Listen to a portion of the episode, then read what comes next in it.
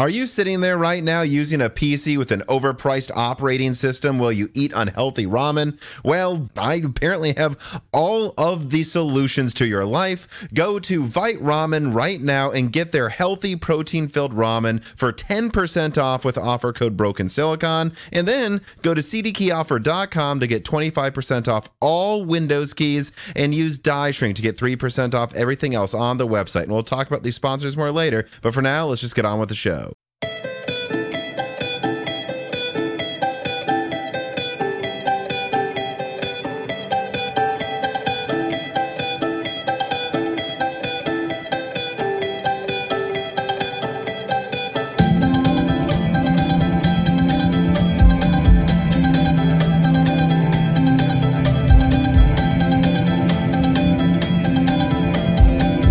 Welcome to Broken Silicon, a gaming hardware podcast. I am your host, Tom, and I'm joined today by my co host, Dan.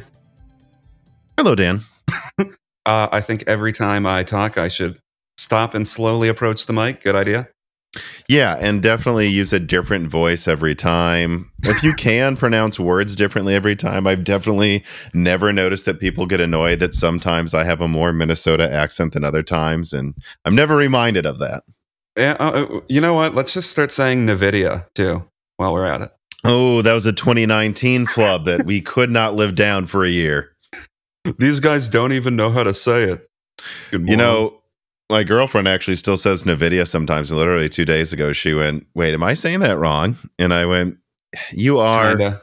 you are, you are." And trust me, I know you are. They made sure I knew.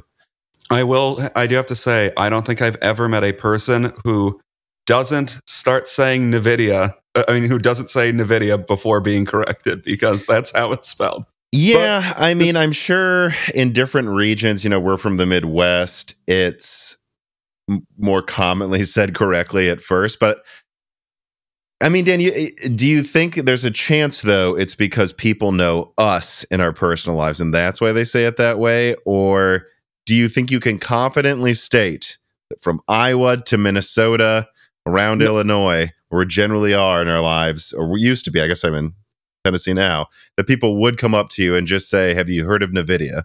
Yes, that that is usually how people would say it. I think. Okay, all right. Well, we'll leave it at that. And I guess my girlfriend is an example though because I was saying it correctly by the time we started dating years ago, and so she still says it that way. All right, I, I I'm a contrarian at heart. I had to push back to be fair, but I, I guess a lot of people do say it that way, and um, that's of course a conversation we've beaten to death. Though is the amount of things you don't realize you're pronouncing wrong. Try editing thousands of hours of yourself talking with comments. You'll learn. You say a lot of things wrong. oh yeah, you definitely do, and uh, people make sure to tell you on the internet. So um, always very politely, though. yes, Uh, QH Freddy writes in and he says, Give an intro to your 1000th podcast episode. All right, here it goes. I'm almost 47. and I am a non-disclosed number of years younger than you, Tom. Um, I'm happy to disclose it. It's four, so I'd be it's 43. four years younger. Yeah. No, but I did the math. It's like, wait, a thousand minus 242 divided by 52. Yeah. So I guess that would be a little over 14 and a half years from now, uh, which would be, I guess if we hit a 1000th episode, yeah, that'll be, that'll be insane. Well, it reminds me of uh, when uh, podca- the podcast Comedy Bang Bang that we listened to hit. Because they haven't hit a thousand either. No, they haven't hit a thousand. they might, They've been though. going They for probably like will. they've been going for like 15 years. And I remember the 10th year anniversary. He did a 10 hour long uh, special episode. Yeah, it takes a lot to get to a thousand episodes, and really the only people that do it are so have done it so far. The people that upload multiple times a week. Oh, so they're on 847. Wait, so Three years. uh, so how many years? ha- They celebrated 10 years. When? I want to say 2019. Okay. The only thing I can suggest scrolling through their stuff here is that I don't. Oh, here we go. I can check this way. I don't know. Oh, he they do do bonus episodes and they don't always count them. And let me check. This is my hunch. Yes, I don't. They do not count the end of year Christmas episodes as main oh, okay. episodes. So you remove that and a few of the other bonus things, what they sometimes call spectaculars. And I suppose, but they have to have done about a thousand episodes by now, I would think. Oh, yeah. There- there's no way.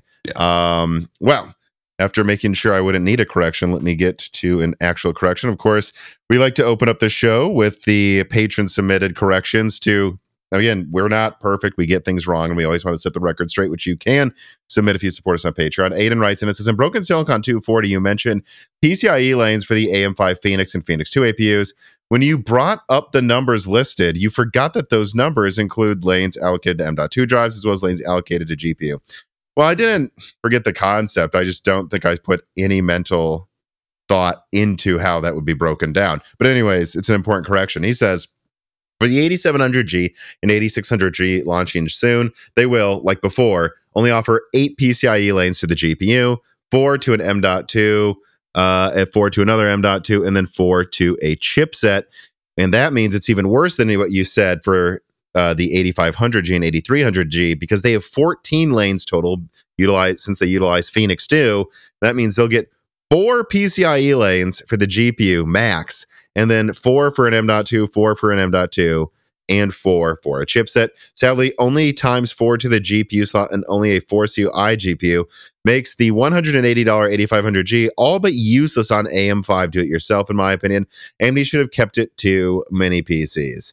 Yeah. I don't agree for the 8500G necessarily, just because, look, hear me out. This half of the reason they launched this to desktop is for OEMs that won't plug in a GPU, and four RDNA 3 CUs is definitely enough to run a few monitors without lag. Um, I remember the old 128 stream processor AM1 platform that seemed fine. You know, so this is quite a bit better a GPU for that. A lot of that's going to go to OEMs and businesses that just have mini PCs, you know, stapled to the back of their monitors. And this allows AMD to get rid of bad yields that are more leaky that they don't want to sell to laptop. So I think my point is they had to make one Phoenix 2 a desktop chip eventually so they have diversity in where they can send bad yields. But I agree that making it the 8500G uh, dumb. Yeah, I, I mean, it, the, that's not enough to really power uh, a, a decent GPU. I mean, I guess if you're going really cheap, the four lanes won't hinder it that much, but it's still not an ideal situation. And yeah, I definitely wouldn't recommend that then No. a- at all for if you're trying to get like pair this with like even a 6600 or something.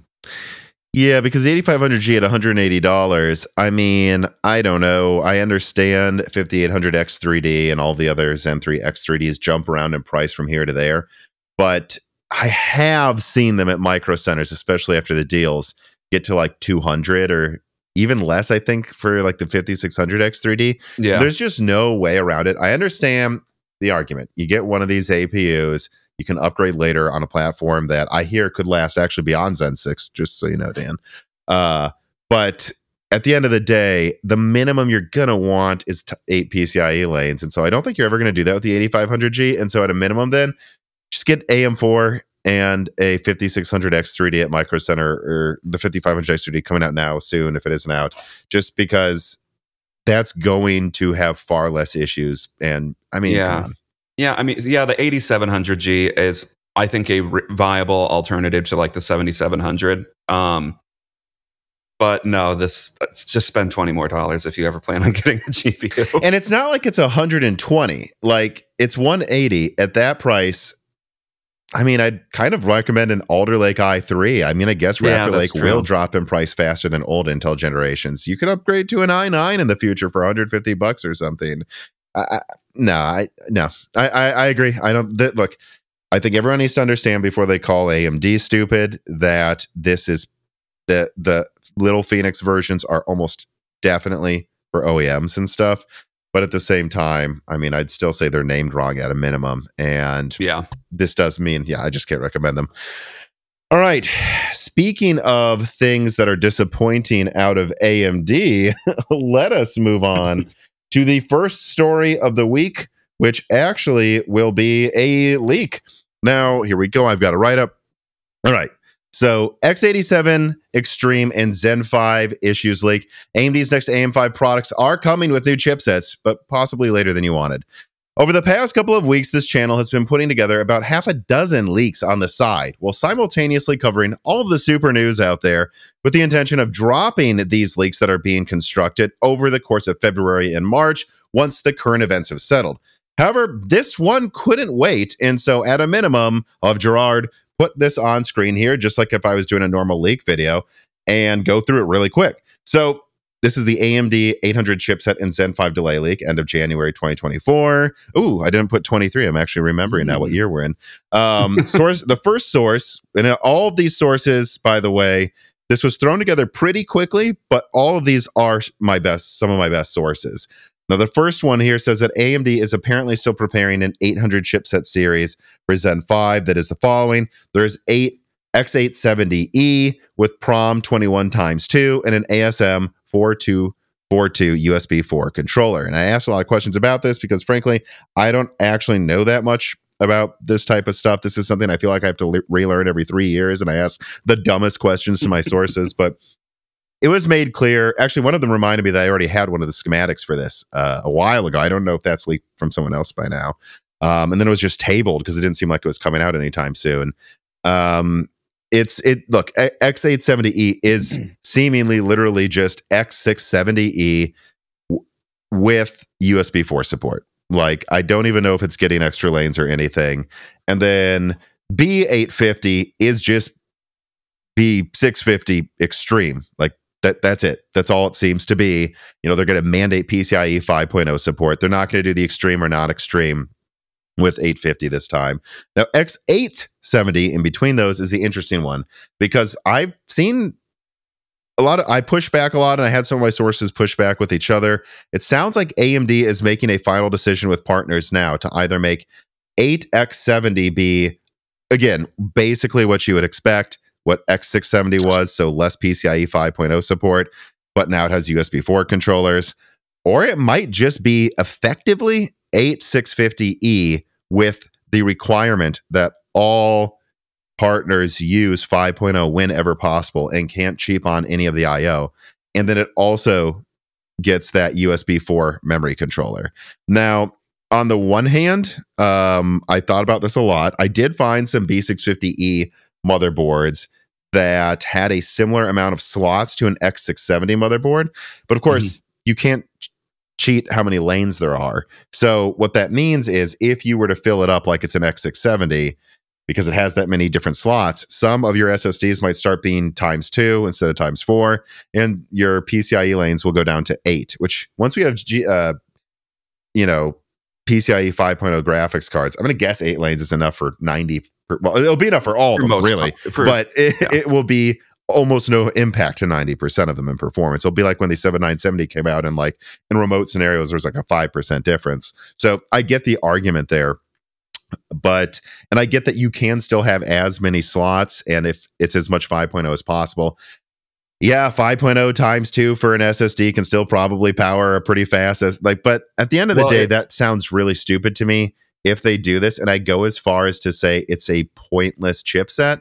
Like they should just have eight X870, B850, and then B840, and it's optional if 850 gets the USB 4 controller. Like I, I don't see the point in having both of those if AMD goes with this. Now, the only reason they would do that though is again, looking around, I did find some B650E motherboards out right now that can power a few SSDs, that can have a 5.0 slot, that have a, a ton of USB ports on the back. So I can see why they might argue hey, it allows us to make X870 $200 or less at launch and it makes it so they have to use 5.0 on everything so there's no guessing. I can see the argument for it. I just think the name is misleading.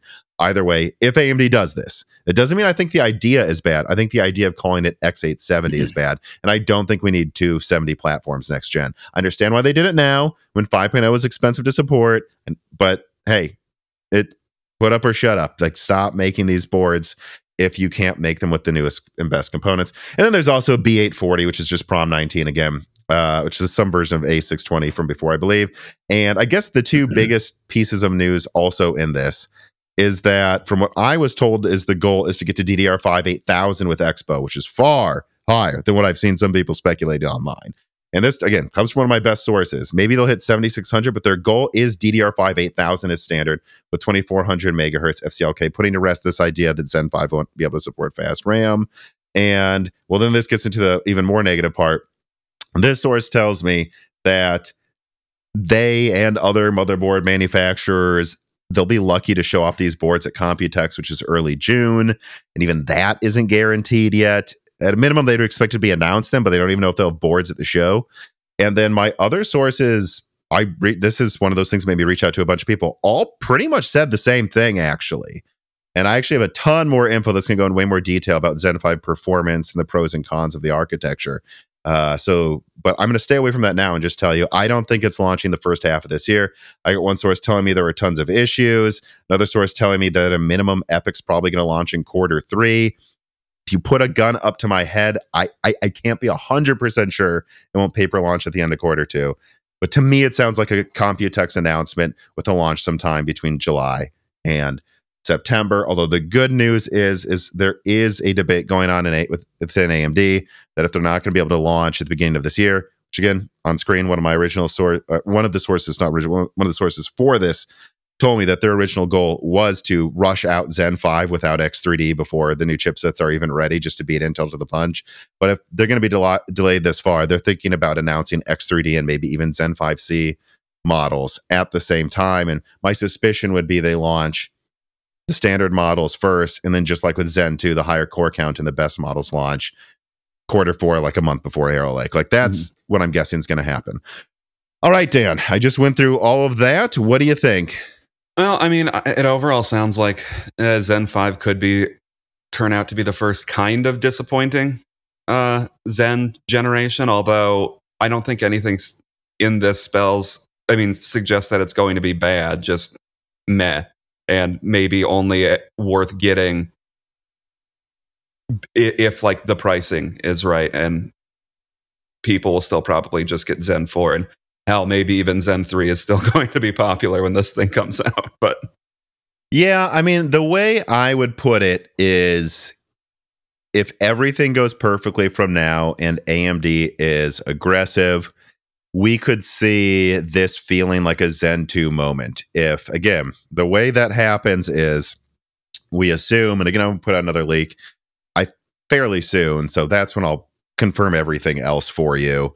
Um, but if everything goes better than expected from here on out and AMD decides to be aggressive, which again, I know I always want them to be aggressive. I basically always say I hope they're aggressive because guys, I want lower prices just like you do. But I do think if there was a time to mm-hmm. not hold back, it really is this one, you know, because yeah. this is their chance to prove they can stay ahead of Intel for a long time. And if they blow this one, I do think Intel can start taking back momentum, as I'll say in another leak coming soon. But I think it could still feel like a Zen 2 moment if they manage to come out at Computex and go 8950X, 16 cores, 8900X, 12 cores, and they're like, you know, 650 or so, like, yeah, like 600, 450. They basically just replace the current lineup of Zen 4, but let's say it's 15% faster or something. Uh, of course, in remote scenarios, it'll be more than that, but in others, it won't be, of course, too and then they're like and that is launching you know july whatever or something. And then they go and then launching quarter three it, we will later in quarter three we will have the eight like you know the one more thing as she walks out with the nine 960 X3D and goes, mm-hmm. this has two different types of cores, 24 cores and X3D. And then they show a benchmark. This thing will beat current gen gaming by 25% while offering 50% higher multi threading. This is a Zen 2 moment for AMD. Yet again, we are relentless Q buzzwords. Also, it's good at AI, probably they'll claim or something. You know, that is the thing. But if they come out at Computex and they're like, maybe we'll launch a 16 core late quarter three and we're not going to rush everything else. I, I, do think they're just giving Intel an opening here. Yeah, I, I mean, it, it, I think uh, a lot of it also just has to go uh, be if this is a disappointing ish generation, they just need to price things accordingly and not try and to pull all the levers they can to make it not disappointing. Yeah, and not yeah, and not try to push the issue because I- Intel isn't completely out of the running when it comes to CPU uh, desktop CPUs. I don't think, even though eh, it's pretty bad at this point. But the other thing that I think it, it- the X870 chipset, if that Yeah. does get launched, it's just weird to me because that kind of sounds more like what should be the B850 chipset to me. Um, and I don't think they should push that if it's going to be so much worse than the X870E chipset. I don't know. I would go as far as to say, and remember, these are things that might not even be announced until five months from now. And at the they're basically in the process of finalizing the outlines. These are I looked it up. You can Google this USB 4 controller. There's a page for it. Like this is not alien two nanometer technology here. So there's room for change. But yes, what I would recommend to AMD is uh, X670 X B or yeah, X670, B650, the extreme versions made sense back then. They don't now. Just have eight X870, X8 B50 or B geez, B850 and call it a day. That is all you Yeah. should do. A- and AMD has been an, uh, has already been criticized uh, for their uh, for how they've pushed the motherboards last generation and trying to repeat it again and not even really having anything that's really better than what they had before would make that appearance look even worse. Again, on the surface, I think there's this could all still improve the motherboard space for AMD Yeah, because right now when you look up on new, I mean, I have it pulled up B650E motherboards. I, you have no idea what you're getting here. Like there's $300 models, $190 models. Some have 4.0, some, uh, some have 5.0, some don't have 5.0. Some of them has many slots as 670, but like half of them lose their, so half of them like have their X4 bandwidth cut in half if you fill them and plug in USBs. Like, I think this is an opportunity to just have, hey, eight, you know, X870. This is a motherboard that is like the best 670Es. It's going to be 300 to 400 dollars, but it's now the best ones that used to cost 600 with USB 4. So if you buy one, you know you're getting all 5.0 USB 4. There's no more guessing, and yes, they're 400. But again, that used to be 600, and now you know what you're getting and so on Yeah. and so forth down the staff. Like the new chipsets, you know what you're getting, and they're of the highest quality. And remember, they still have 600 series that will push down the prices of all the old ones. So even if you have the guess, at least they're cheaper. But again, I really would advise AMD not to do what it sounds like some people think they could do. Yeah, I, I mean, AMD does just they need to simplify their motherboard lineup. So even if it's overall not insanely better than what they have right now, if it's just more simplified, I think that's better because yeah, True. a, a lot of motherboards you it, it, you have to read so many specs to understand what you're actually buying. Mm-hmm. Yeah. So, you know, besides this, all I can say is, of course, I'm also working on an Intel leak, and I want to double check with all of my sources again here, because again, that you know, we'll, like you'll see in the next story, that last round of double checking can completely change how you portray a leak. And I just want to double check that Arrow Lake is still going to be that 25 to like 35% stronger in single threading. I've heard it could be maybe even a little above that in mixed threading. So, you know, less than eight threads, but more than two, uh, and so on and so forth. But, you know, it, if AMD launches with X3D right away and they do it all right, it still sounds like Zen 5 to me. And again, I we'll get into this in other leaks, guys. Like some of these fake leakers that lied about Alchemist Plus and are lying about Zen 5 performance, I'm telling you, they're lying. Like they are lying to you. They are just guessing the numbers you want to hear. It is not, I, I don't know because I don't I, I only know what I see people say in like the comments, but it sounds like some of them are acting like Zen 5 is going to be 40% faster single threading or something. And of course, I'm sure by now they've walked it back to 35, then 30, then something went wrong. And now it's, you know, whatever. uh, Before they just slowly become the numbers I've said the whole time. um, but do not buy into the most insane Zen 5 stuff, I don't think. Again, at some tasks, oh, it's going to blow things out of the water. It's, I don't take back anything about AVX workloads. I think even though Turin seems delayed, I think EPYC is going to be a, a monster at uh, exascale workloads or something. Um, but you know, it, it's not perfect, and and it, it sounds like Zen six is kind of the bigger push, and that means that A- Intel may have an opening here. You know, this actually might be interesting. Again, though, Well, In- AMD, eh, eh, not AMD, Intel only has an opening if they can resolve the their power scaling issue, which they haven't proven that they've, can done for do for three generations. So, I, because if if they still have the power issues that they have now, I just don't see Intel Intel being able to capitalize on the opening. Well, and again, you know, we were disappointed that Strix Halo, of course, this channel broke the news that that was delayed to 2025 and that Strix was delayed to the second half of this year, mm-hmm. which, by the way, makes it so I believe this Zen 5 delay stuff, I believe it instantly. Yeah, that makes leaked. sense. Other Zen 5 products are getting pushed back. And yeah, Hawk Point isn't the biggest uplift ever. It's really only got an AI tweak.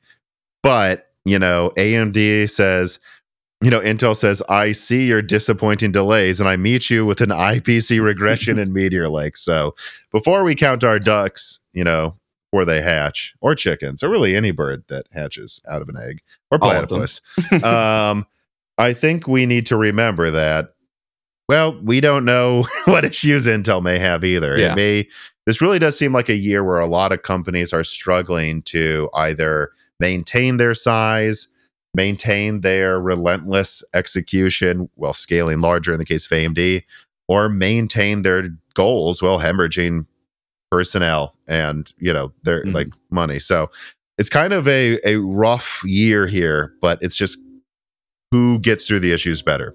Um, Yeah. Alrighty.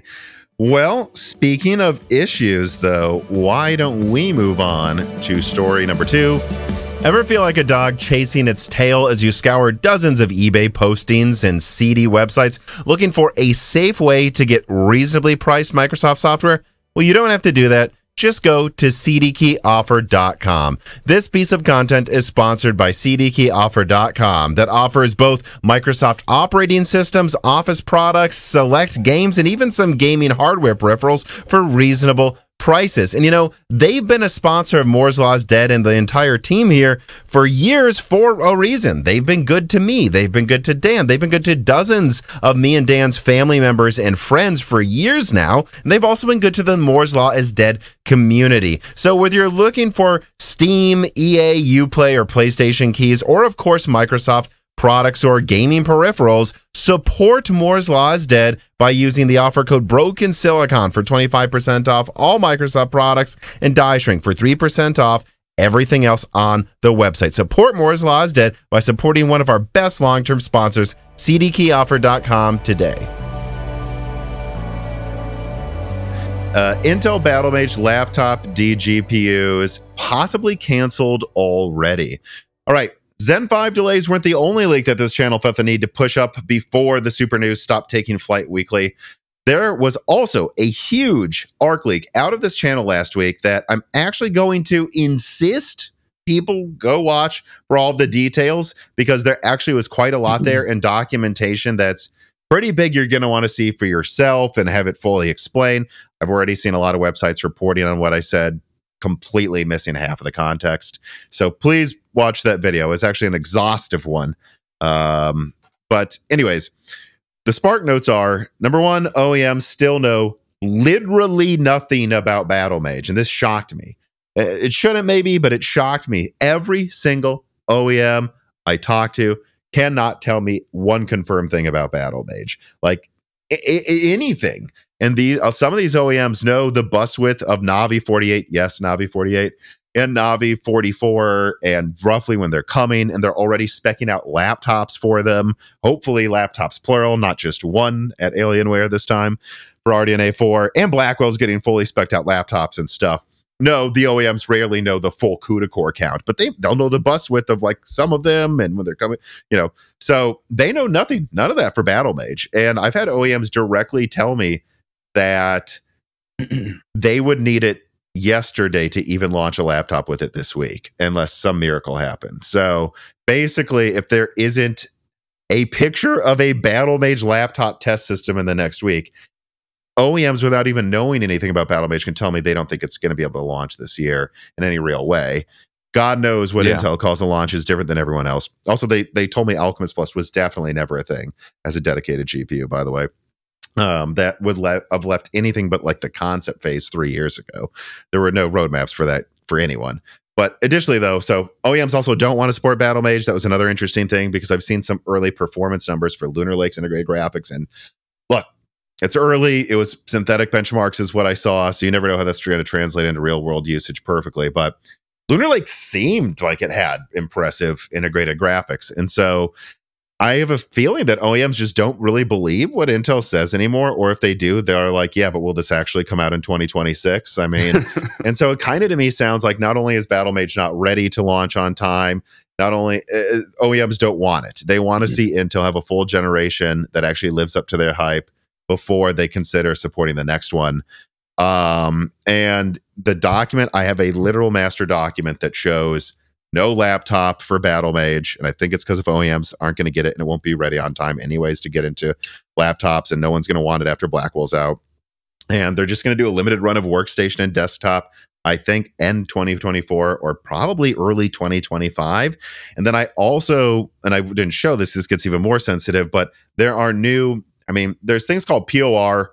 Uh, it's like something of record this i can't believe i'm blanking on that but it's like this is like the definition documents that they have for mm-hmm. people at different teams who are management to look at and some chief por documents for celestial and druid now show competing flagship designs being a tile for an apu thus suggesting Battlemage might not even be canceled to laptop, might not only have a very limited run to like workstation and desktop that they kind of sweep under the rug, but after that, it, it might be APU only for ARC for years. So this all pretty much lines up entirely with, well, it does, not pretty much. If, if anything, it's more pessimistically happening quicker than I thought it would compared to the uh, Intel ARC effectively canceled leak that I put out a couple years ago. So there it is, Dan. What do you think? Um, I mean, once again, it's just yeah, more Intel doom and gloom. I mean, it seems like when they don't really can't really do anything with their tiles, they just dump it on the DIY markets. I'm sure that's what's going to happen again. Surprise! I, I mean, there are a couple channels, I guess, that fanboy out over Intel Arc for some reason. They haven't made a good product yet. Battlemage seems like it's going to continue that trend. like, I, I, really don't know what else to say beyond that. Like, I, at first, I thought it might be because of power issues when you brought that up to me, but then you're like, well, no, it's just laptops don't have any specs for it because there's it's not ready. It, it, so, well, they can't design anything for it then if they don't have that, unless they just assume it will be the same size as their previous stuff. And I don't know why you would actively seek out putting Battlemage on your laptops uh, based on how Alchemist went. And if I had to guess, laptop OEM said to Intel, like, well, we're very, very unhappy with how Alchemist and Meteor Lake turned out. So I'll tell you what. Here's the thing Raja Koduri showed us that roadmap that said Battlemage is launching 2023 to 2024, whatever that means. But 2023 is over and it never came out. And they're going, all right, well, we'll do this.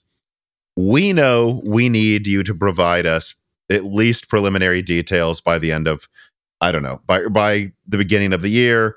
And if you don't, then we know at a minimum you are effectively missing your roadmap that Raja showed off that we all knew you were going to. But you can show us at the beginning of the year, then we'll say, well, maybe they'll actually stick to their roadmap.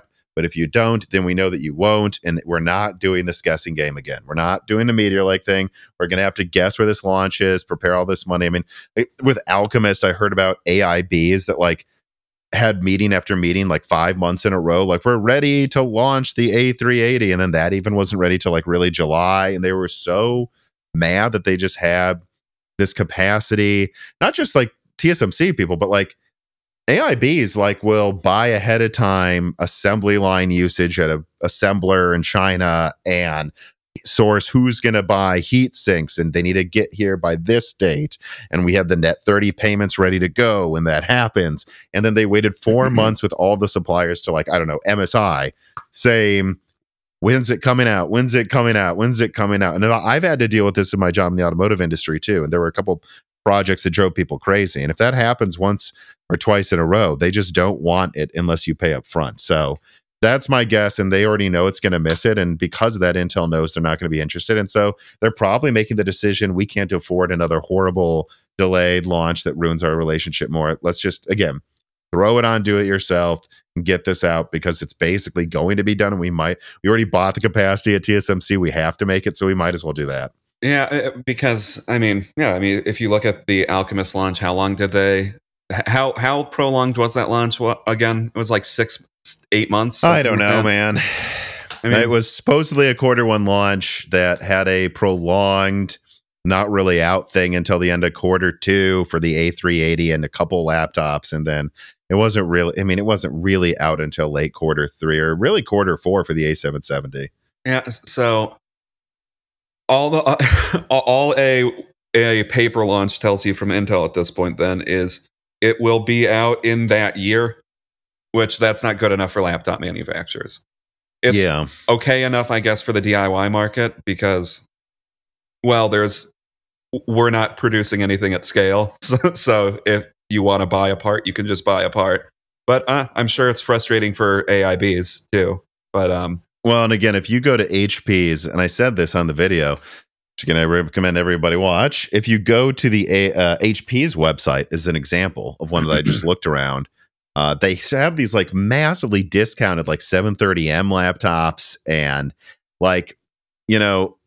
In fact, let me look 730M laptop Intel HP. Like I want to see these examples here because I want to see a direct apple to apple comparison because if you think about what goes into like if you have an OLED screen and then a battery and then an SSD and then 16 32 gigabytes of RAM and so on and so forth. And then no one buys all these laptops you built. You wasted the components for all these other products.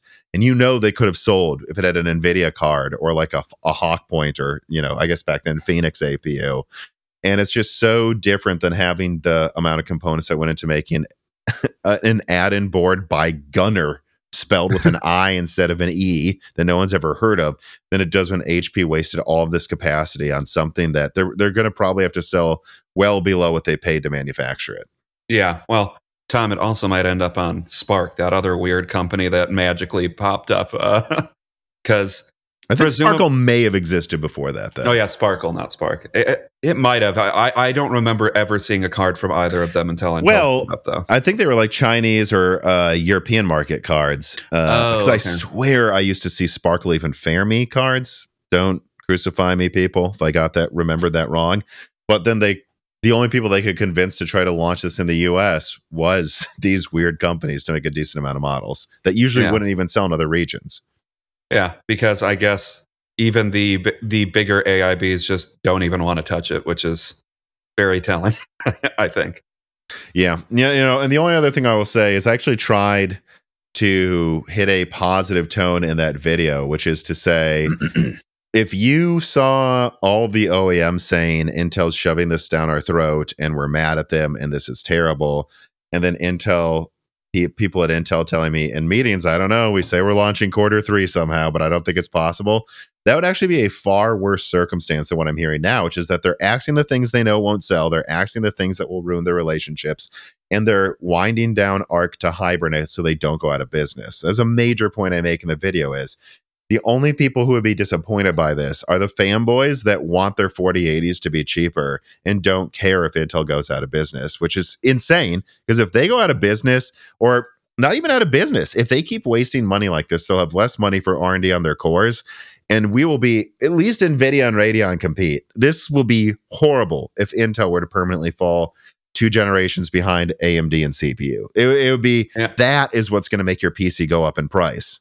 Yeah, because uh, people always talk about having more competitors being good, but if one of the competitors is a non-competitor, it still doesn't help the market at all. right. A- Nvidia, I mean Intel announces Alchemist gets bad reviews and then Nvidia launches an $800 12 gigabyte card. Does it sound like Nvidia was threatening people? No, they yeah. got cockier because they knew they can charge more. And we don't need that. What we need is Intel to survive long enough so that they can make drivers, at least make their APUs compete with AMD.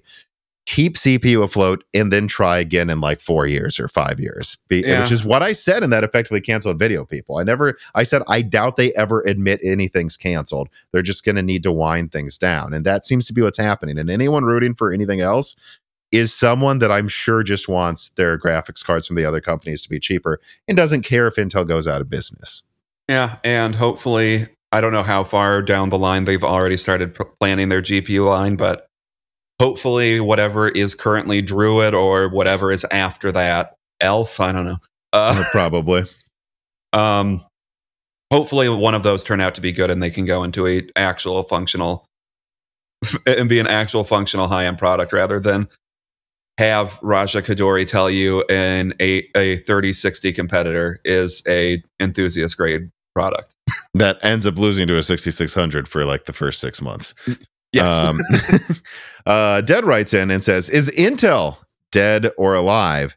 Well, they're certainly not dead right now. And what I would just say is before people go into full doom and gloom mode, I don't know. The only thing I can say is missing the AI boom, which if you look at analysts right now, they think they have. That is such a bad thing to miss. Well, they're also oh yeah. losing market share.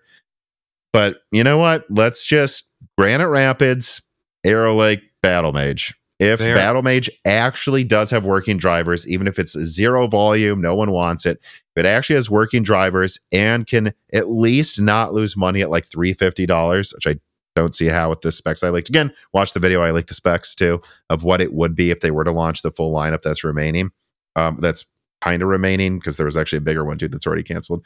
Nonetheless, um, you know, that would actually be a good thing to see. Like if Lunar Lake's integrated graphics matches or beats Strix, like okay, um, maybe that means they are going to get things on track. If Arrow Lake beats Zen 5, if Granite Rapids is competitive with Zen 5, then things are on track here. But I want to see these three things first. And this is the final year where we can go, they can't miss again.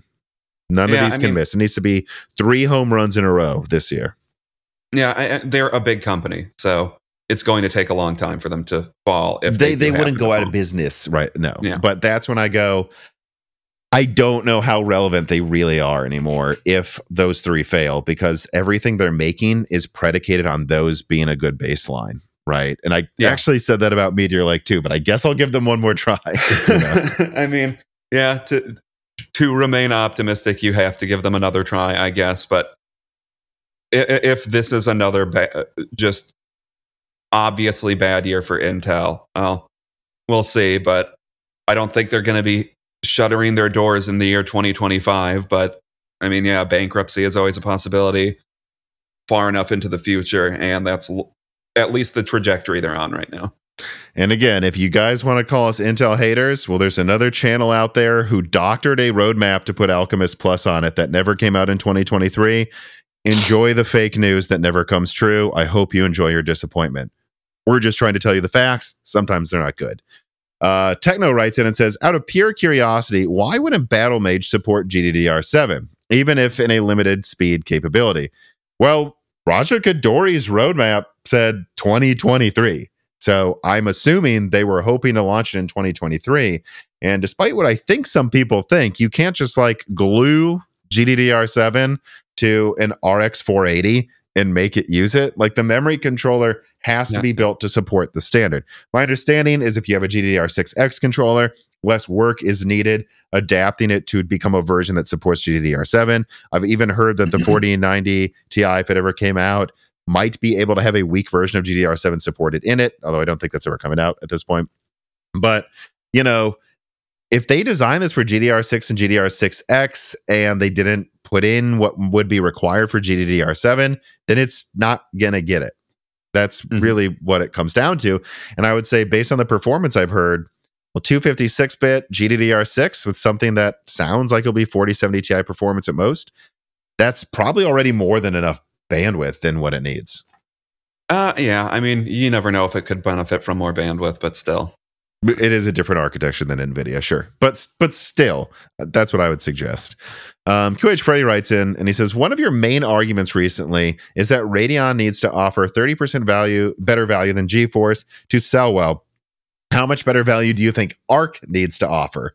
Well, just to clarify, I think it's 30% better value for a Radeon, a Radeon card to sell better than the NVIDIA counterpart. So that's not sell well. That's sell crazy well, considering they hold about a third of the market share, right? So, you know, my guess is it's actually like 25% is sell well, 20% is a better ratio than where they're at now.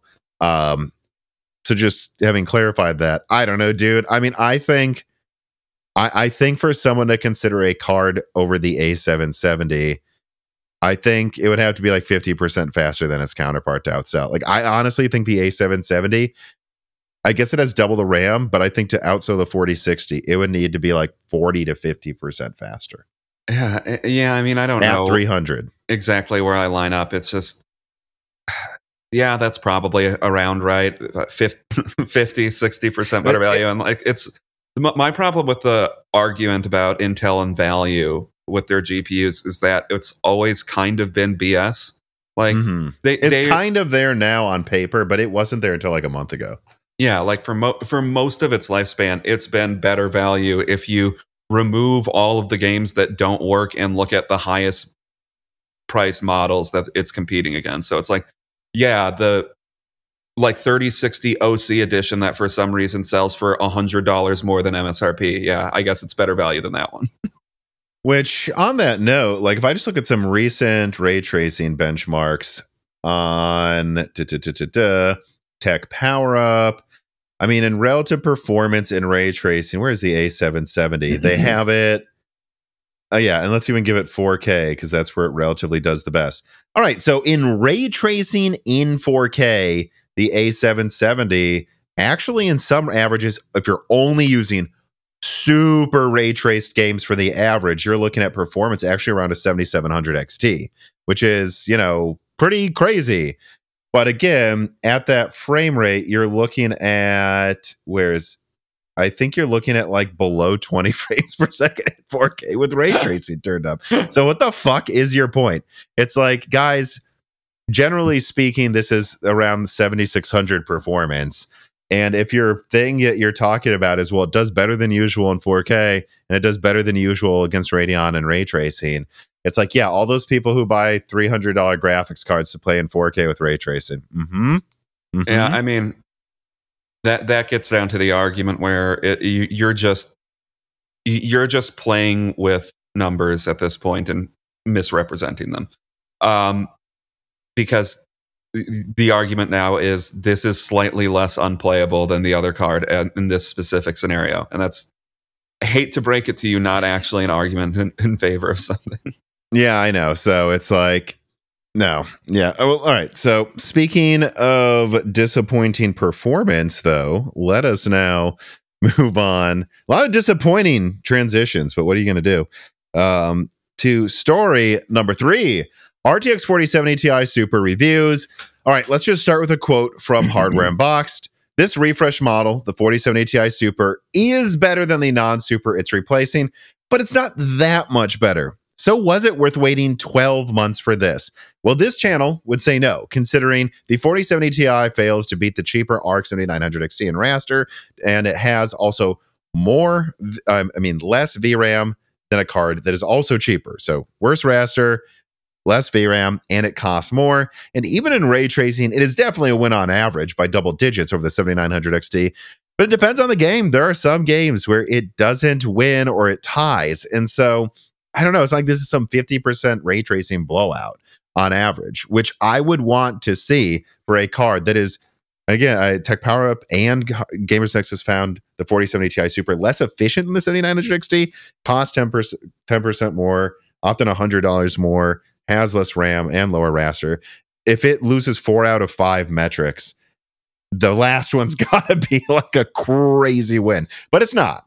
With the 4070 Ti Super, we see small performance improvements over the 4070 Ti, usually around 5%, sometimes lower. In 4K, it can get a more impressive 10% uplift thanks to its increased VRAM size, but that's all it really does. And just overall, then it does not change the competitive landscape, even as much as AMD dropping the 7900 XT MSRP to 750, with the 7900 XT now at 750 or even as low as close to $700 oftentimes we would actually say that 70 ti versus 7900 xt is even more in favor of amd after the Super launch. Yeah, I mean, I, I would say with the. Uh, it seems like AMD right now is experimenting with dropping it to 710 or trying to push more models down to 710. And if it, if you can get the 7900 XT for $710, I see literally no reason why you would get the 4070 Ti Super. It's mm-hmm. people discuss ray tracing as if it's like a almost as if AMD can't cards can't do it when it's just they're generally better at it, which I think it's it's confusing to me because even if you're only valuing ray tracing at $710, I think the I think it's either compare I mean it's at a minimum comparable value. I can't think of it off the top of my head right now.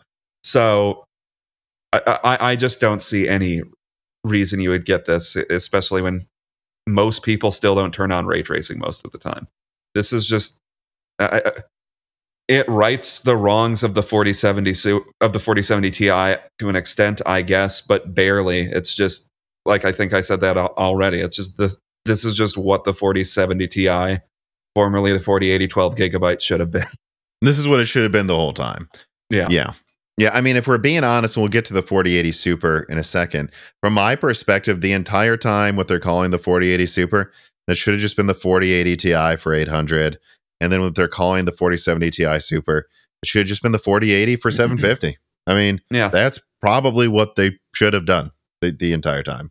Yeah, I mean, we'll see if people start lining up in droves. I don't think they are, but but uh, yeah, the, this is, I think, the worst segment of the market right now, though, is that like 600 to $800 tier does seem to be the worst part of the market. Um, but I think either some old card that someone will say in the comments, like, well, a 6900 XT is this much right now. And yeah, maybe it is. I, I don't keep track of all of the pricing for every model because there's too many.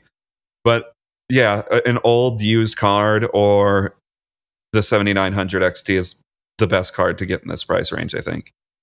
All right. Well, you said you don't know people are showing up in droves. Well, I do. So let us now move on to story number four. All right. RTX 4070 and 4070 Ti Super and 7600 XT sales update. So, of course, this channel broke the news that the 4070 Super started off by selling pretty damn badly, worse than just about any card this gen, with some major online retailers I have contacts at saying it was out underselling the 4080 at first. And meanwhile, the 4070 Ti Super did start off better, again, as reported by this channel in a video at the end of Friday. Uh, but honestly, not that much better considering it is, at least so far, selling worse, at least on the f- first day of launch or first few days of launch, than what the 4070 did. And let us remember, everyone was clowning on RTX 4070 sales. So it still managed to undersell that. And remember, the point of Super is to make up for lost momentum, not just tread water at sales levels everyone has been making fun of for a year. However, this channel stated that we would give you an update this weekend after there was more time to evaluate things, especially because cards that are cheaper tend to sell better on the weekend because people are less likely to go out after work or get up early on a work day and like camp out in a micro center, for example, or be ready to buy it the second it is live on Newegg's page during a work week if it's a cheaper card. They, they just won't rush out to get that. That's like PS5, Xbox launch day, and $1,000 graphics card activity. No, no one does that for mid range or lower stuff. But, anyways, I'll have Gerard put this on screen. AMD and Nvidia sales update. Source number one: the sor- the number one thing that this person who works at a major retailer, and I will be honest, these are all from people within the United States. Oftentimes, I'll get someone from Europe, someone in Asia. This time, I didn't have time for that over the weekend. I, this is all in the US. So, just being honest with you guys there. Uh, the number one thing this person who's at a major retailer wants to emphasize is that nobody wants to pay above MSRP anymore. And thus, if MSRP models for the 4070 Ti Super sell out, they do think sales will slow down. But as for now, right now, the 4070 Ti Super is apparently picking up in sales, although it is not a champion. This is not something selling like the 4090, but it is definitely improved from where it was before. And at first, it was selling okay ish. Meanwhile, the 4070 Super is, and I got this from multiple people, is actually picking up in sales a lot right now over the weekend. But interestingly, it isn't necessarily outselling the 7800 XT. So 7800 XT sales remain strong. 4070 Super sales are picking up. Again, it kind of seems like, and uh, I just saw this the 7800 XT on Newegg. There's now a model at $490. I suspect that if what I recommended to AMD does happen, the 7800 XT is on average 500. So there's some models at 520, but some models at 480. it will probably keep the same sales momentum that it had before against the 4070, which is to say that most people are going to pay 20% less for more VRAM.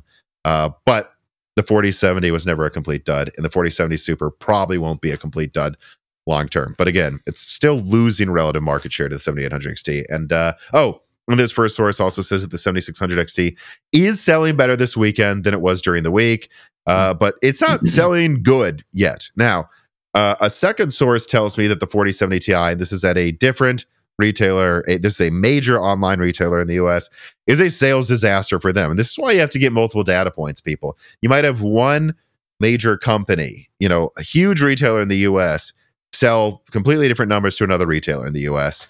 Um, and this person says the 7600 XT is premature yet still for them because they still haven't received that much volume. And I've actually seen that a lot of mom and pop retailers do. The 7600 XT is kind of like it, was on Am uh, on uh, Newegg, but it, I don't think it was as ready to launch right away this week. And its real full availability is probably next week.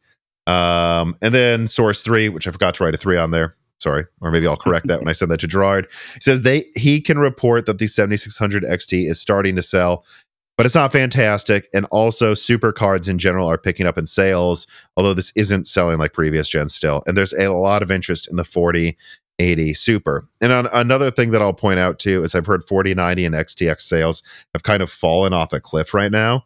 And it's everyone's waiting for 4080 Super reviews. And I think it's worth pointing out 7800 XT sales went down a bit before the 4870 Super launched, and then went sense. back up because people are waiting for reviews. So I wouldn't read too much into some of the higher end sales until about a week from now.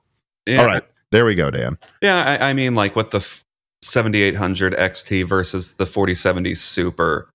I mean, this writes the, this writes it a little bit, I, I suppose, versus the 4070 base model but it's not that really different of a story than what was all, the already existing picture, which is just a 4070 for $550. I mean, the 4070 frankly should be 500 and 4070 Super should probably be 550. If they did that, I think the 4070 Super might be competitive against the 7800 XT. But it's not there, so that's not what it is. So I I don't see why anyone wouldn't still just save the money and go with the 7800 XT instead.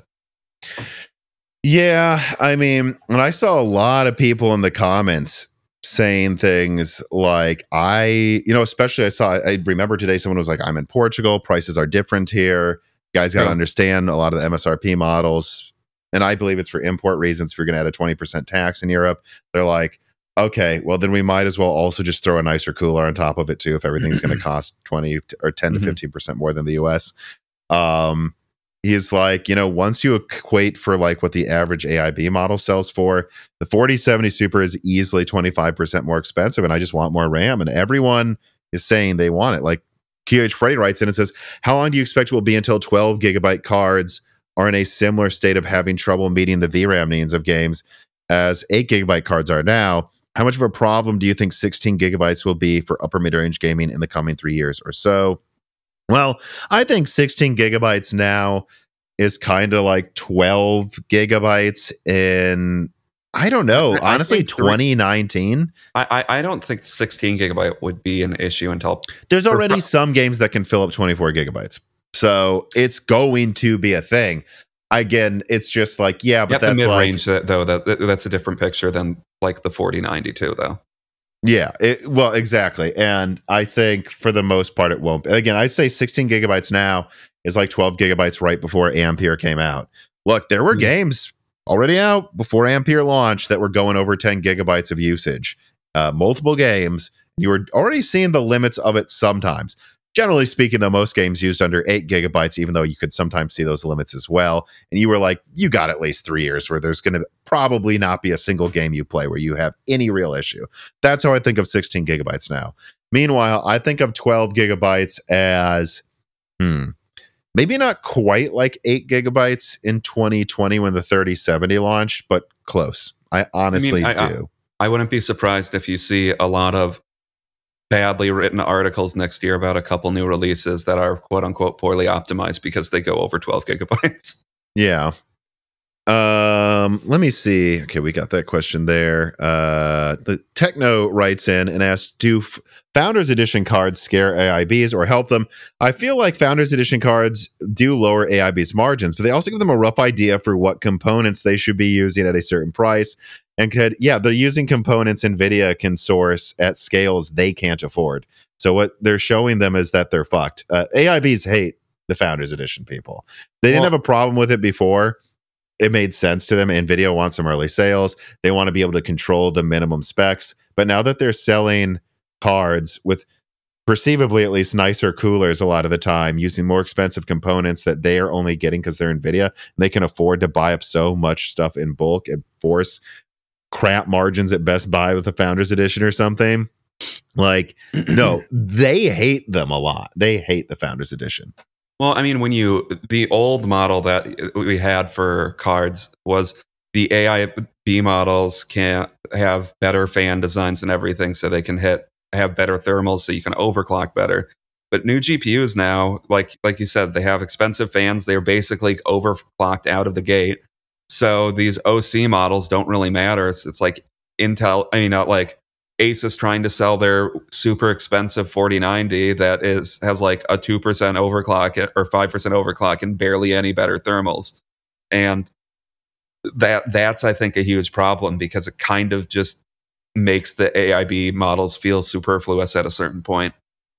Um because I don't think better thermals are all that important if it's running at roughly the same uh, decibel range and isn't and the heat isn't a problem with uh you know uh throttling so i i, I think like the the AIBs are like completely screwed over by those founders models Yeah, the way I would put it is starting with they had founders, I believe, with Kepler, but it was really starting with Pascal, to my memory, that they were like the 1060 is launching a month early on Nvidia.com at 300, but it totally starts at 230 or whatever they said. It's 250. I know what they said. You know, so on and so forth. That that annoyed AIBs, but AIBs sure. are like, well, Nvidia's ready before us anyway, so they don't want to like launch a month later because we're getting our cards ready and ours will be a little better and a little cheaper, so we're fine with it. And then Turing came out, and man, Turing had some cool looking reference cards, and that's the first time I remember going, "Oh, those look cool." But then also Nvidia started giving higher clocks to the ref the founders model, and yes, AIB coolers were generally better than the Turing ones, but that's when AIBs definitely weren't just annoyed; they started hating them. And it's Ampere where they were furious, and EVGA stopped making graphics cards. People, that's how much they don't like them. yeah i i mean i i ultimately i can't know all of why uh EVGA decided to do that but clearly the ceo thought that that it, they were going to be pushed out of the market so he just decided to call it immediately hmm Yeah.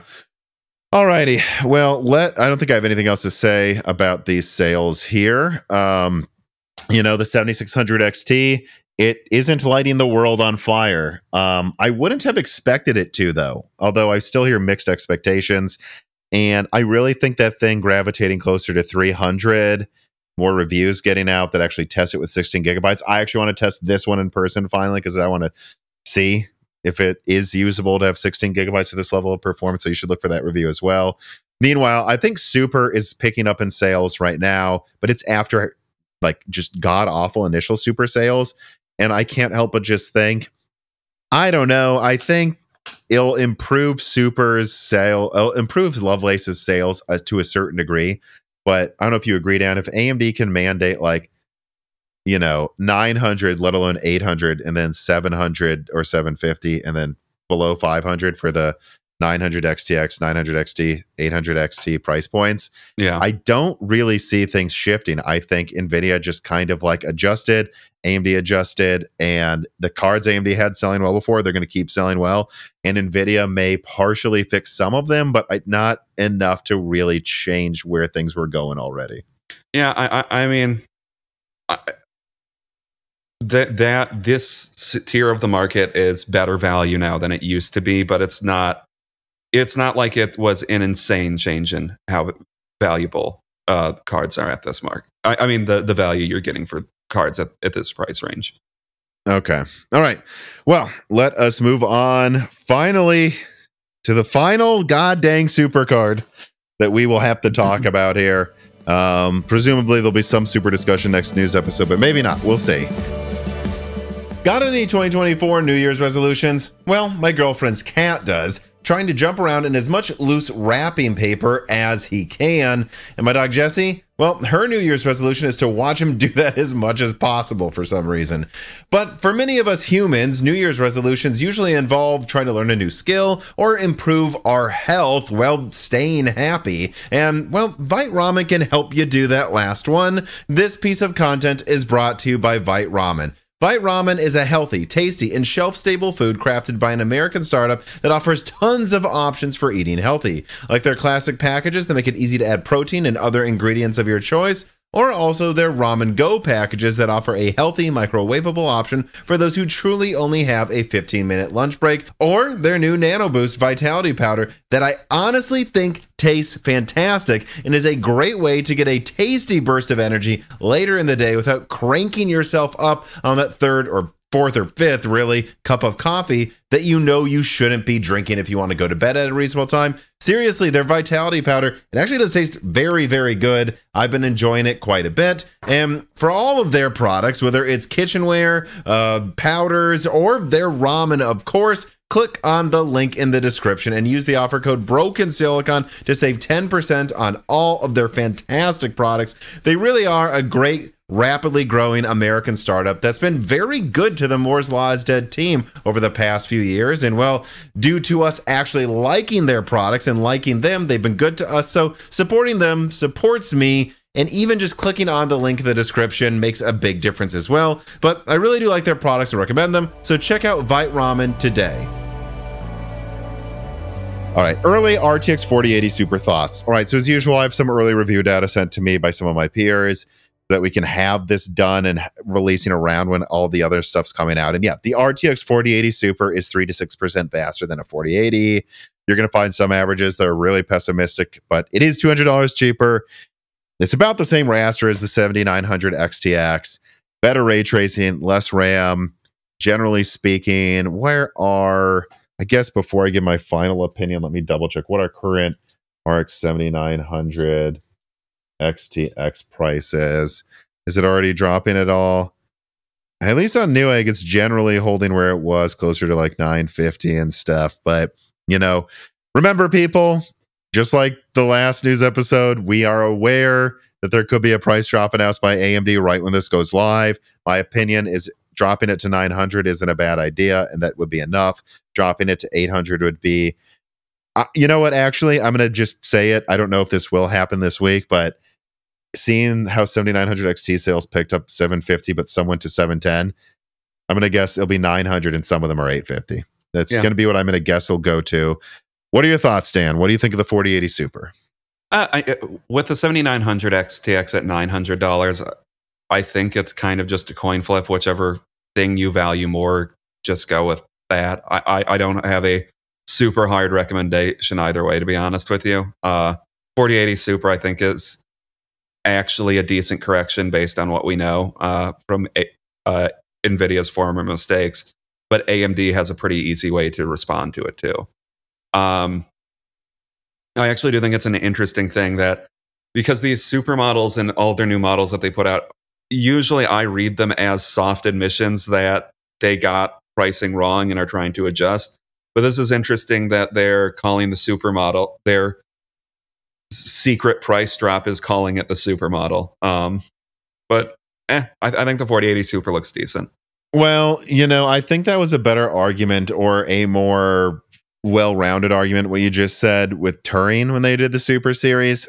And I've actually I, I thought about this myself, and I've actually had someone directly suggest it to me, like AIB mm-hmm. is they're like, people remember Super. They remember the Turing Super Series and that it signified it's safe to buy now. They fixed the lineup.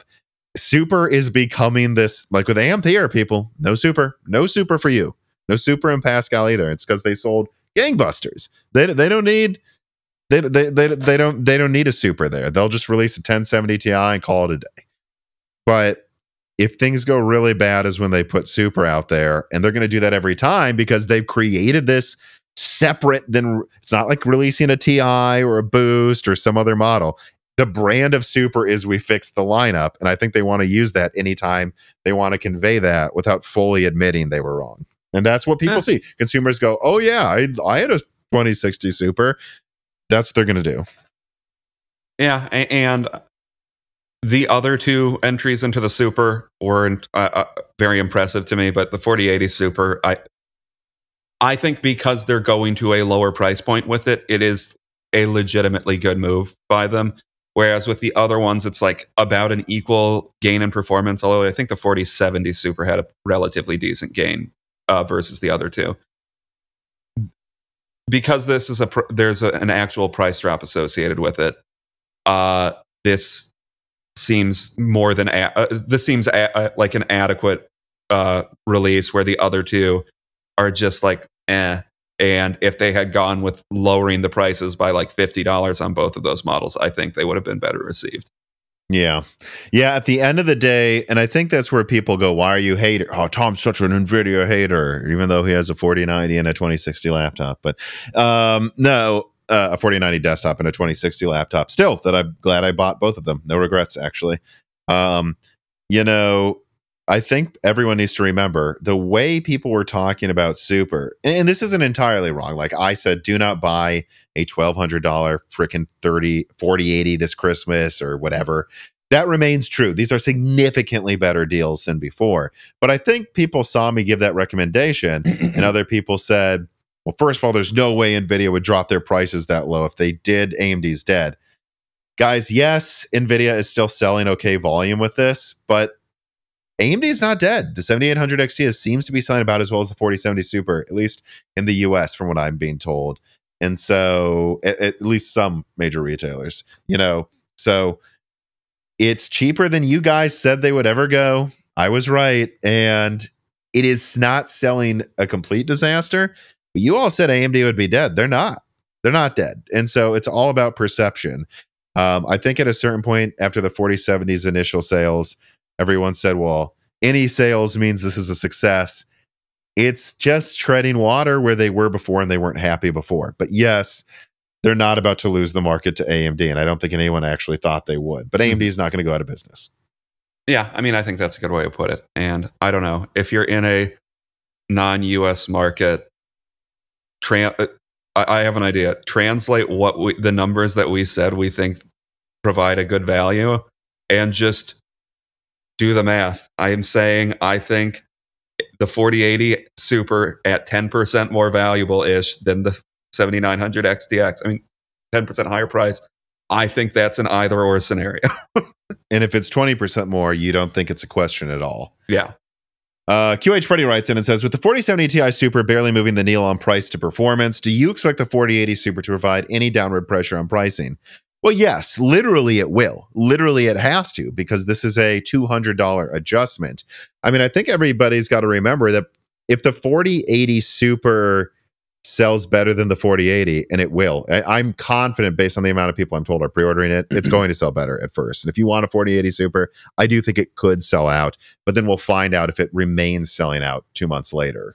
Um, but it's out, it's outselling than a 4080 that no one bought, you Wait. know and the 7900 XT for most of its life, I know during the summer last year it dropped to 800 briefly and 850, whatever.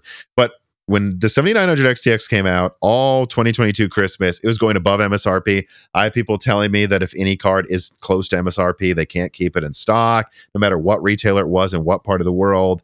And even recently, we've seen the 7900 XTX selling well at a thousand.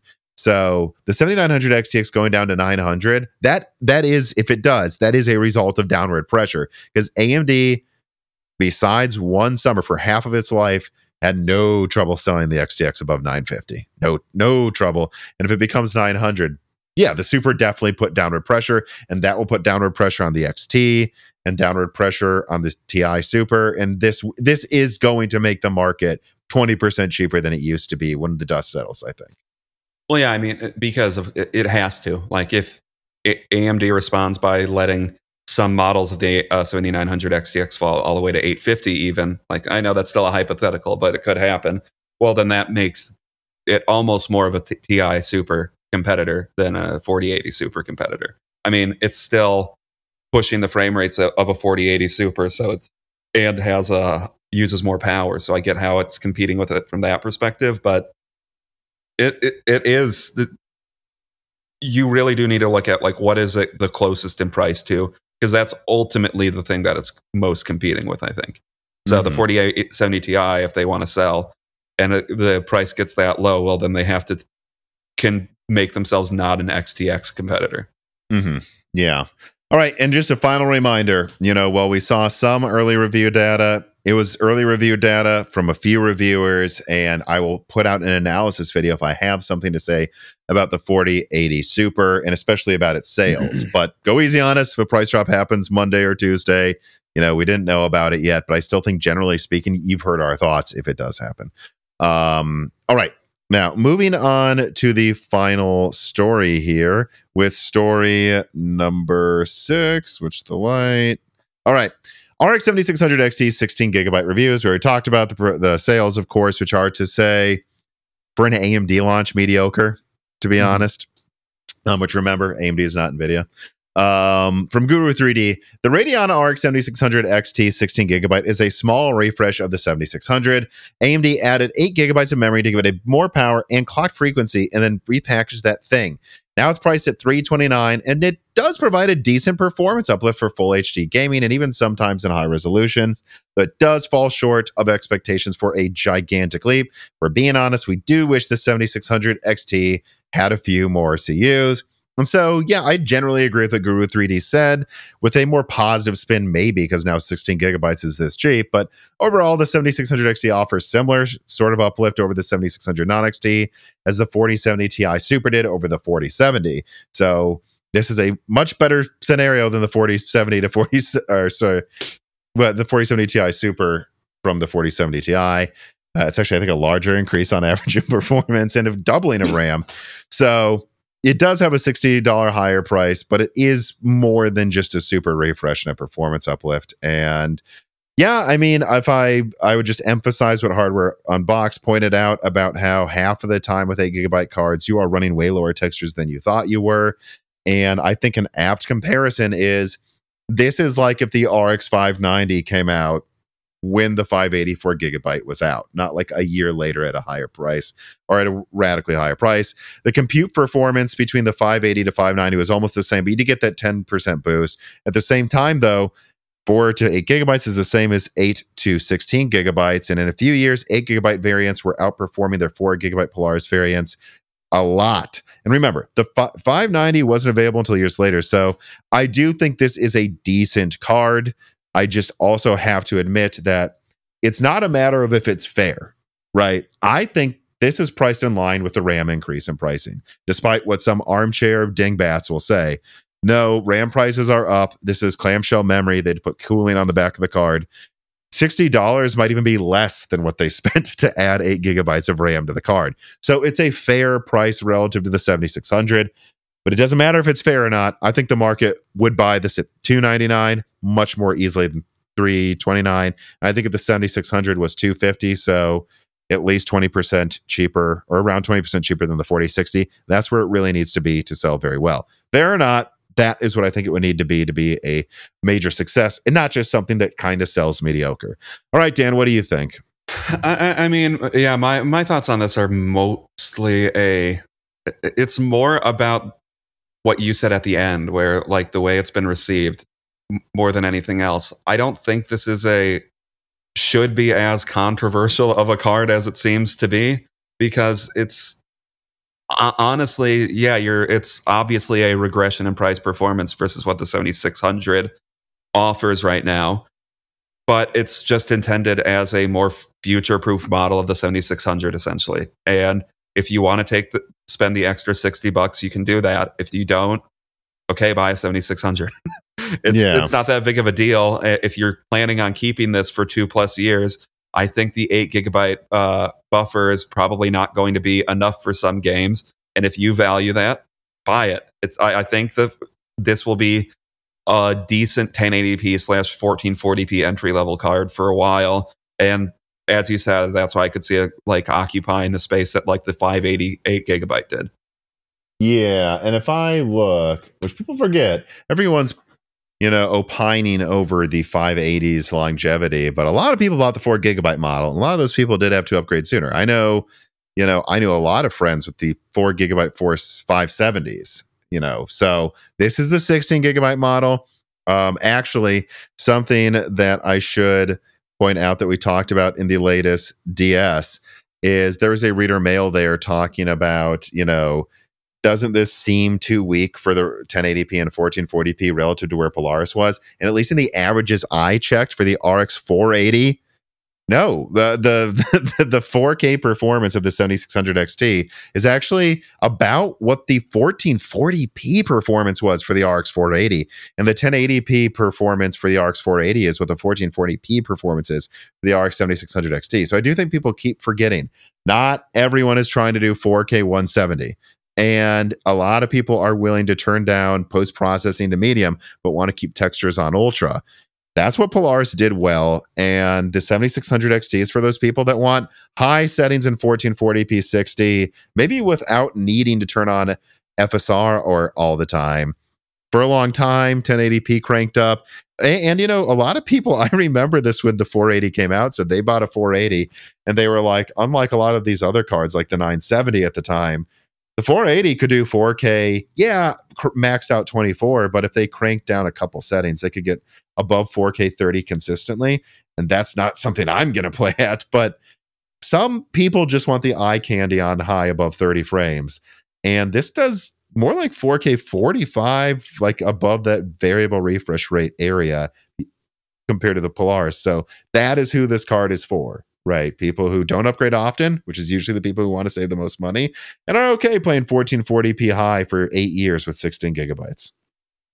Yeah, and just to hammer, I guess, my last point here. Uh, and for the people angry about price performance, it's in line with every card in this area of the market. Uh, it has 3% worse price performance than the 4060 at MSRP. It's a negligible difference. And this has twice as much RAM and generally costs within $20 of the 4060. I mean, some models of the 4060 sell for 330. Yeah, I mean, uh, I, I, really, I really can't emphasize that enough. Too, like if anything, I saw some people saying they're disappointed in the reviews, and I'm like, well, I don't know what you uh, were hoping for. This ended up performing a pretty dang solid at least 10% better than a 7600 for 10 to 14% worse than a 6700 XT. I mean, man, guys, just a few years ago, everything was above MSRP. And even if we were talking about MSRP, the 6700 XT was a 12 gigabyte card for 480. Right. So now for 30, more than 30% less, 30% less ish, we're saying you can get something 10% weaker with more RAM. That this is such an improvement to where the market was just a couple years ago. And yeah, I mean, you don't have to get it. If I were to be honest, my recommendations right now 200 or less, 6600 mm-hmm. 8 gigabyte. If you're going to go above that, I don't touch any 8 gigabyte card. Get a two $80 3060 12 gigabyte because that's what you want. And then don't touch anything else. Get the 16 gigabyte 7600 XT and then don't touch everything else. Get the 7800 XT. And then we can start arguing about if you want a 4070 Super or whatever yeah. above that. But those are my only recommendations really down there and this makes it so it, if it goes down in price it puts so much pressure on all these 8 gigabyte cards that really shouldn't exist in my opinion. Yeah and the other big contender i think that still has an argument for it in this in this market i mean in this part of the market is the 6700 xt it's a little bit stronger has sure. 4 gigs less ram and it's older technology. Get that if you want and i'm sure the 7600 XT is going to motivate people to buy the 6700 XT. And I'm sure AMD is going to be really mad selling through their stock of Navi 22. Yeah, e- exactly. Mean, Look, I, I can't be sure what everything costs in every region of the world, but if a 6700 XT was 10% less than the 7600 XT, yeah, I, I, would choose that instead. No one's saying you shouldn't, but it's not going to be around forever. If it costs 10% more than the 7600 XT, then I go, mm-hmm. You're paying 10% more for 10% more performance for less RAM and more power usage. I'd actually maybe go with the 7600 XT, unless you're in 4K. But then if you're in 4K, it won't last as long. So probably still, you know. Yeah.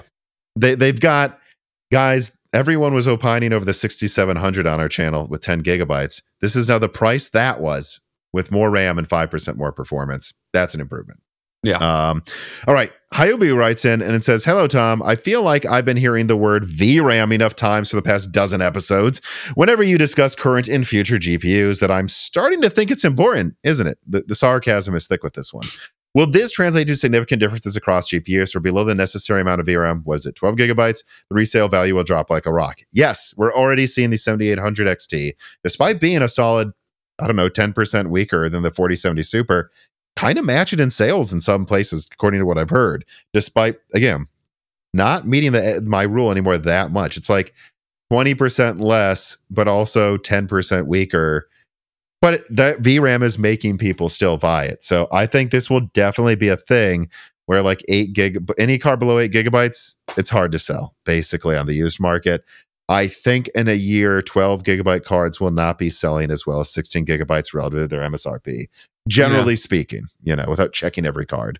Yeah, I mean, I think it's two different questions. That like the resale value mark uh, on the resale market, the 7800 XT is going to be more valuable, or might become more valuable than like the 4070 pretty soon, or relative to what its yeah. MSRP was. Yeah, and then something like I think it's going to be a coin flip with cards like the 7600 XT versus uh, the 6700 XT because at that level of performance, 12 gigabytes is probably adequate for most people's uses, but eh, some people might want to push to 16 gigabytes. And two years from now, a lot of people might want to have that 16 gigabytes instead of 12.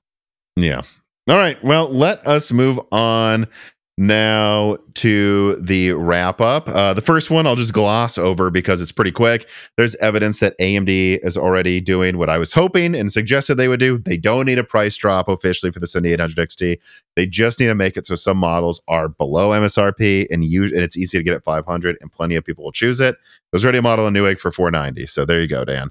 Um, and also a Kraken allegedly four big, well, not big, four Zen 5, four Zen 5C. This is entirely in line with the roadmaps I leaked for Kraken. So I really don't have much to say except, yep, heard it here first, half a year ago or whatever. Um, also, second gen ROG Ally, at least I believe the CEO or someone at Asus said that's going to come out this year. All right, I guess we'll see. I what is if it's coming out late this year, it's gonna launch quarter four with Strix. I'm calling it like a hat. oh yeah, what yeah. it's got to be. I'm curious how well if that's just maybe the the ally is a bigger success than I would have assumed. Didn't seem like their first crack at it was very good, but hopefully the second's good. If they can improve the software a ton, and that's mandatory, that's not a goal, it's a constraint. It needs to be far better. And then I'm just going to say it they need to make a special deal with AMD for a disabled version. We do not need 12 cores in a handheld console. What we need is for you to make a deal with AMD to take all of the eight core yields with all of the compute units enabled. Who knows? Maybe AMD will pretend it's a custom SoC for you with special bolt with the better voltage voltage binning.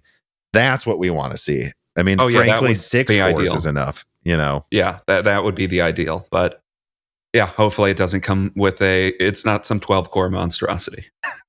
we'll see what happens. Um, all right, AMD Link discontinued. When I saw this, I was like, oh, and not surprised because I always forget that's a thing. Granted, I have NVIDIA graphics card, so it's not in my face ever, but I think I saw it recently on someone's AMD system, and I was like, oh, yeah, AMD Link's a thing. Yeah, I mean, it's not really a thing I ever ended up using, so it's not a huge loss to me, but I mean, it would allow you to use your phone to look at the statistics of your PC with another screen. But yeah, I, would always worry about it affecting latency, and I, am just not going to. I don't care enough. I wouldn't care enough. I, am I'm, I'm not. I, just being honest, I'm not going to take the time to put that app on my phone. I mean, some people do, I'm sure, and that's a loss for them. But all right. We also have here that Intel drops after disappointing guidance. I didn't do a video on Intel's earnings because far larger fish to fry. I mean, look, guys, we have a major Zen 5 leak and a broken silicon episode, and I think almost every broken silicon is going to have leaks for the next month because I just don't have enough time to do separate videos because I do a video a day then and I die of exhaustion. but I'll tell you now what I think of it. Um, honestly, I think you could see a fanboy arguing that Intel's earnings show that they've bottomed, but at the same time, the, the bottom isn't good, and they showed a decent year over year increase in some segments but I think a year ago was rock bottom for their earnings, and they guided like single digits next quarter with bad earnings per shares, historically speaking. And so I don't know. I think this is why their stock went down so much, at least after this came out, mm-hmm. because it's not enough Intel. You need to bounce back quick. And I think everyone's looking at this and seeing that AI sales aren't looking good for them. And AMD, even if it comes out second half of this year, is about to hit client laptop hard. And so is Qualcomm. And at that point, that's their last one. Client's the last one they're doing well. They're still flat in server margin. That's insane. They're not making money in server. Yeah. Um, all right. Pat suggests that Panther Lake's AI is double of Lunar Lake, which is interesting. I've seen a lot of people say that it's going to double Arrow Lake AI. At least from what I've heard, the compute tile could be an Arrow Lake. And again, I'll do the whole thing soon. So don't you know, I need to do my last round of checks, but I think it's really Panther Lake that has the stronger AI. I mean, uh, Lunar Lake that is a stronger mm-hmm. AI. And if you look at Pat's quote, he's like double Arrow and Lunar Lake. So I think what we're actually seeing is that Panther Lake's probably around 100 tops of performance or something, because that's what Lunar Lake is, is just below 50, at least right now. It seems like it is. Yeah. I mean, hopefully. they seem to be really pushing the AI angle super hard. Um, all right. This was interesting, Dan. I saw a Game Boy Advance ROM can be recreated from the death noise it makes. I don't know if I have much to say about this, except that's crazy. And links yeah, in the description. Yeah, that, uh, that's just funny more than anything that enough information is encoded and that that you can reverse engineer the game from it. Yeah. It also is a testament to how simple games used to be, yep. I would suggest. um, and then the final thing here in the wrap up is Microsoft lays off one 1,900 employees at Activision, Blizzard, and other Xbox locations. Um, so that's 8% of the gaming workforce. Jesus. I don't know. Do you have any thoughts on this? Because it's just not, it's hard for me. Obviously, that's not good, and our thought goes out to the fa- members of the family there, family members affected by this. But it's always so hard for me to say because, like, if they acquire these places, I don't know how many of this is like duplicate jobs that Microsoft's just going to handle for them now. Uh, the, uh, I, obviously, it's hard to have a an optimistic read on 1,900 people losing their jobs, but I think that's the best case scenario. Is that's just what happens when a company, uh, when a merger or an acquisition happens. There's a bunch of duplicate positions that need to be eliminated, unfortunately. Yeah. Uh, uh, if and you, you, and you think that's what this probably is, then I think that's probably what it is. I th- but I think it's important to you know say when what we're following on 10% of the uh, workforce gets knocked off at a big company. But um, I mean, if it happens again, obviously it's something. If more. it happens again, oh, oh yeah. But then there That's was another. More. Then there was another big thing about the uh, story within this where I can't remember the uh, uh Blizzard's next big game uh, got canceled as well, though. So that's yeah. I've I've heard that Blizzard and Active, well, especially Blizzard, is in a pr- and actually no, it was Bethesda is in a pretty bad state a couple of years ago, and we shouldn't be survi- we shouldn't be surprised if there's another round of layoffs, uh, specifically at Blizzard Bethesda, and actually I heard 343, which I know they're working on a Halo game, but I actually heard the Halo studio. Maybe it's better now, but a couple years ago was in a really bad state. Yeah, and I don't know, maybe I'm misremembering this, but my memory is that the Blizzard specifically had a really bad work environment before they got acquired. Mm. I believe there were a lot of scandals about that. Yeah, because I don't think it was like the work environment with the other studios I mentioned. That's not what I heard. Mm-hmm. It, it, wasn't that. It was other issues going on there. That yes, Blizzard. Yeah, so I guess uh, uh, also another round of layoffs just as they try to clean up Blizzard. Actually, it maybe be. it wouldn't be that surprising. Um, all right, now let us move on to the final reader mails. QH Freddy writes in and says At CES, there have been a lot of OLED monitors announced that will be released later this year, particularly moving towards 4K 240 and 1440p 480. At present, most gamers aren't able to be run. Uh, games aren't able to be run at those resolutions or refresh rates, even at low settings. Do you? Yeah, not 4K 240, not unless you have an overclocked 4090. And there's probably some games that can, but you're probably just going to run into engine limitations above 200 hertz at the CPU at that point still. Do you think this will change in the coming years and more developers looking to take advantage of the greatly increased refresh rates available at each resolution? Um, well, you know, I think it's just going to be a continuation of the trend we saw before. Like I remember 20 years ago, I think Battlefield 2 had a frame rate limit of 100 and mm-hmm. a lot of games had a frame rate limit of 60. Then that became, to my memory, Battlefield 3 or 4 had a frame rate limit of 200. I don't know if there's one of 300 now. I think there might be. That'll probably become 500 soon. You know, yeah. like that's what's going to happen is you're just going to see the ball keep moving. Um, but I do not think developers are going to do more than make sure they can support it and do the extra stuff required so it scales better, but not perfectly to that limit. Uh, I, I no, I don't think you're going to see games come out and they're like, this is meant to be run at 480 hertz, and you can on a 7800X 3D easily with good graphics, unless it's an esports game. So I think you know, just be happy that consoles sometimes have 120 hertz modes now. That from what I'm hearing, the PS5 Pro is going to push 120 hertz in a lot of their games, and that means that because of that, PC engines will be aligned with that. Just remember during the PS3 era, games like Crysis could barely get to 60 hertz consistently with God tier hardware, which was double what 30 hertz was in the PS3. And then 120 hertz seemed to be a limit. Well, the PS4 could do 60 in half the games, and now 120 going to 40. So I would just say it's the same as last gen. Consoles before did 60 half the time, usually 30, and on PC you expected 144. And now it's they do 60 most of the time. Sometimes they do 120 and PC can do 240 somewhat relatively often, but 480 is crazy.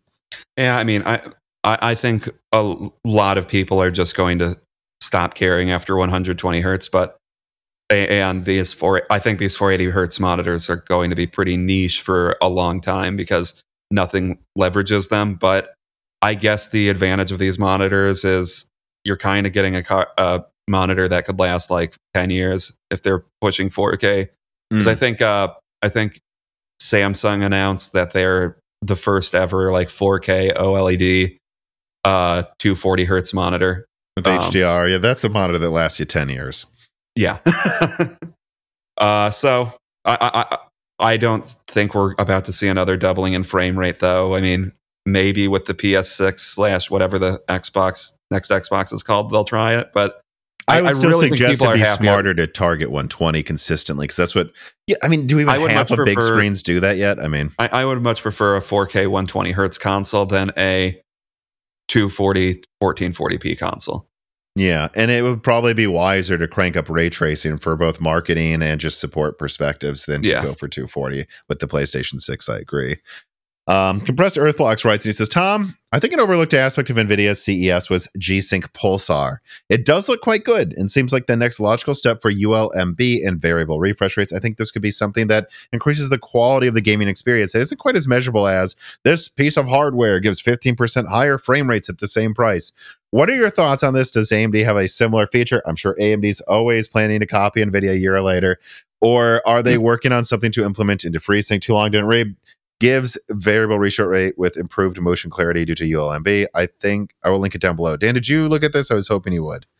Uh, yeah. So ULMB is essentially on LCD monitors. Uh, there's a I don't under understand all of the mechanics behind it, but uh, images uh, look smoother with uh, ULMB, which is just a technology where they random where they flash the the uh, back panel uh, every so often.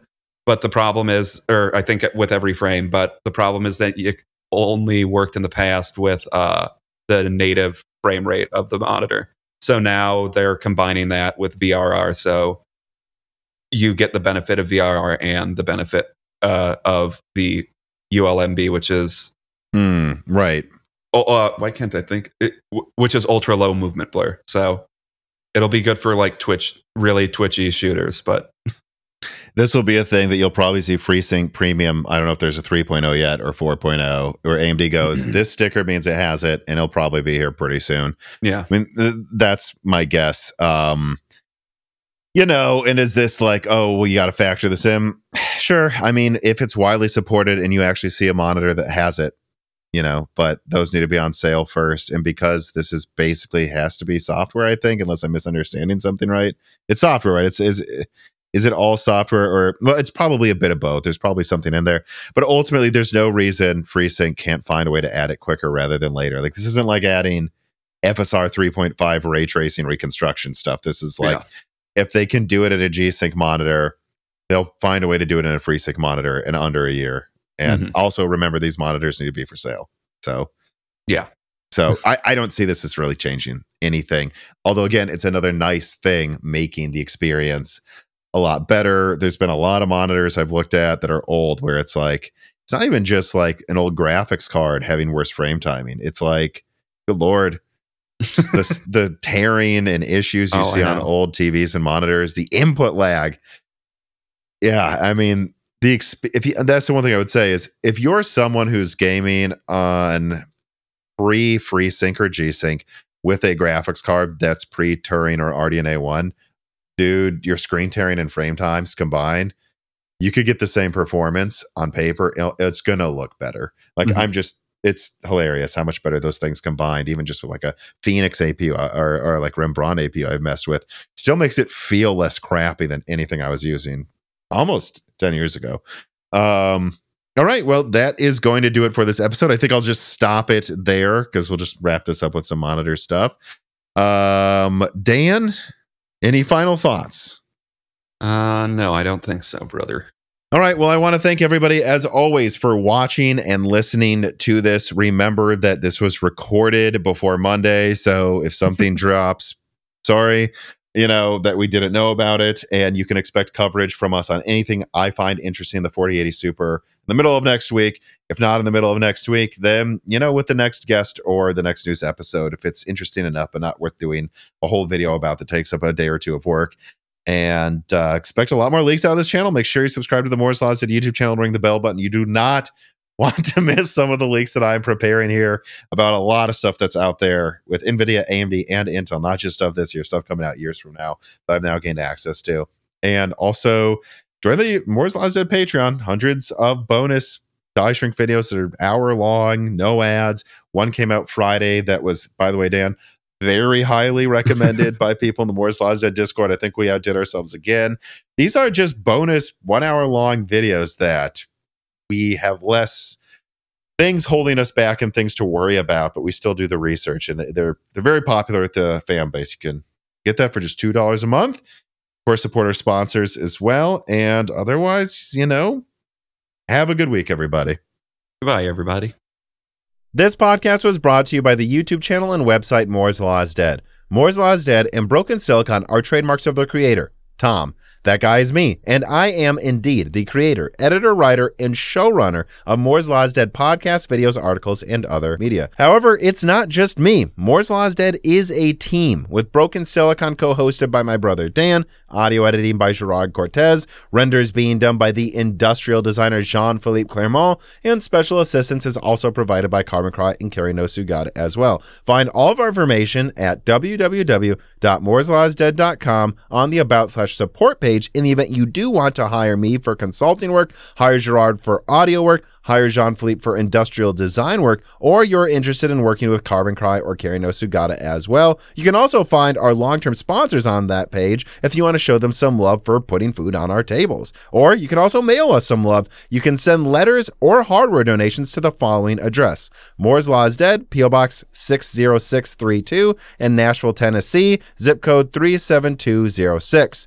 Although, to be honest, the best way to show Moore's Law's Dead some love is to support us on Patreon. Patrons are what makes Moore's Law's Dead content truly possible. Every month and really every day, depending on who you're talking about, me, Gerard, Dan, and Jean Philippe are working tirelessly to provide a steady stream of content that we could not keep doing unless we knew the work was possible without being reliant on sponsors dictating every little thing we put out. Don't get us wrong, we love our sponsors, but we love directly working for you, our fans much more. If you have any extra money, even a couple free dollars a month, consider supporting us directly on Patreon. Those couple of monthly dollars will get you access to the exclusive podcast Die Shrink, voting on subjects of future podcast episodes, the ability to ask guests questions, and of course, access to the Moore's Laws Dead Discord full of like minded people who I am sure would love to meet you.